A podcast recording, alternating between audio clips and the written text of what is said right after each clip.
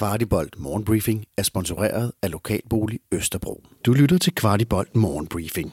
Dit daglige overblik over de vigtigste FCK-nyheder. Dagens vært er Kasper Larsen.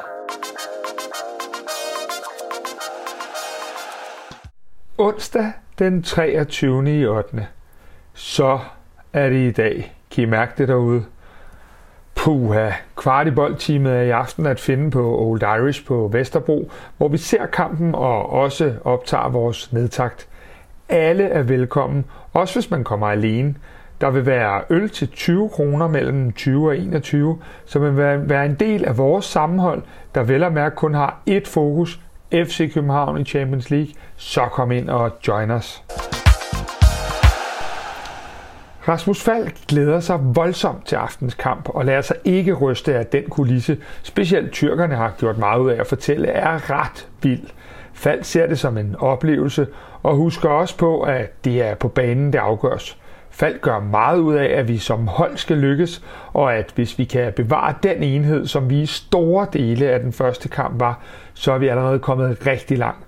Falk påpeger også, at vi har gode chancer for at levere, som vi gjorde i første kamp. Kampen fløjtes op kl. 21 dansk tid og 22 tyrkisk tid. Tipsbladet har i denne uge fundet plads til to FC København-spillere. Det er fredagens to målscorer, Pep Biel og Victor Claesson. De to spillede også en rigtig flot kamp og er faktisk nummer et delt på topscorerlisten i hele ligaen med fem mål hver i seks kampe. Lad os håbe, at deres stime fortsætter i aften. Trabzonspor har sendt deres målmand Sakir i terapi. Ja, han holdt buret rent i de første tre kampe, men siden da har det været lidt sværere tider for ham, og i weekenden måtte han hente bolden ud af nettet hele fem gange. Derfor har Trabzonspor nu ifølge Tipsbladet sendt ham i terapi for at rette op på fejl og mangler. Efter sine var han blevet lovet et skifte efter EM sidste sommer, men det er endnu ikke sket, hvilket han skulle være ret så skuffet over. Vi synes også, at han virkede lidt shaky i den første kamp, og bestemt et sted, hvor vi har muligheder i aften. Vi håber, terapien virker efter kampen mod os. Fodboldens disciplinære instans har i dag meldt ud, at såvel FC København som Brøndby IF straffes hårdt efter derby. FC København straffes med en bøde på 150.000 kroner for brug af pyro, samt budskabet på tifoen, det såkaldt 1312-banner, der henviser til politiet. Vores modstandere fra Brøndby IF har modtaget en bøde på 300.000 kroner, samt at de ikke må have fans med til næste derby i parken. Her henvises der til afrevne sæder, kast med lighter, øl og kanonslag.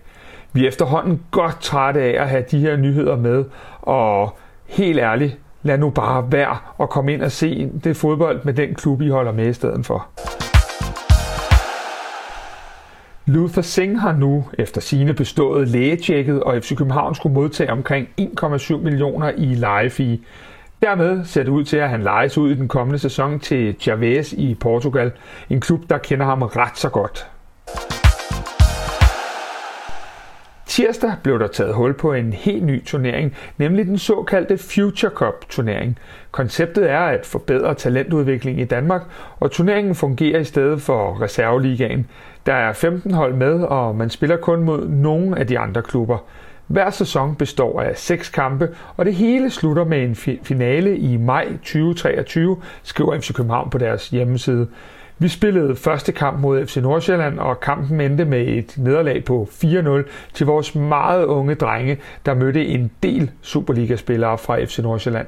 For FC København bliver det et hårdt efterår, da de unge skal spille Youth League, og førsteholdet også har et gruppespil at koncentrere sig om.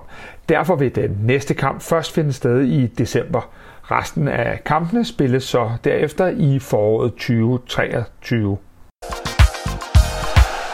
Jes Torup siger i dag til Berlingske, at han som sådan ikke savner en nier i truppen. Torup udtaler, jeg har aldrig talt om en nier. Det er medierne, der taler om en nier. Per Biel har scoret fantastiske mål, og Victor Claesson er også begyndt at vise, hvor dygtig han er i feltet. Thor fortæller ydermere om, at FC København har arbejdet meget med spillet på den sidste tredjedel af banen, og at det begynder at give pote i forhold til at få Pep og klasserne ind i nogle bedre positioner.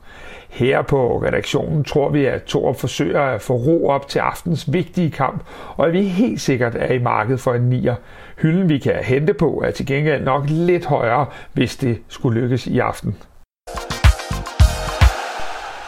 Kære lyttere af Morgenbriefing, i aften spiller FC København mod Trabzonspor om at komme ind blandt stjernerne, blandt Europas bedste hold. Vi ønsker jer en rigtig, rigtig, rigtig god kamp. Fortsag FC. Kvartibolt Morgenbriefing var sponsoreret af Lokalbolig Østerbro. Du har lyttet til Kvartibolt Morgenbriefing. Vi er tilbage igen i morgen tidlig med byens bedste overblik over FCK-nyheder. Vi er meget interesserede i at vide, hvad du synes om vores morgenbriefing, og hvad vi kan gøre for at gøre den endnu bedre. Brug et par minutter på at give os feedback. Der ligger et link i shownoterne til et spørgeskema. Den her udsendelse kan kun blive til, fordi en del af vores lyttere støtter os med et lille måligt beløb. Vil du også støtte Kvartibold, så vi kan lave endnu mere kvalitetsindhold om FC København, så ligger der et link i shownoterne.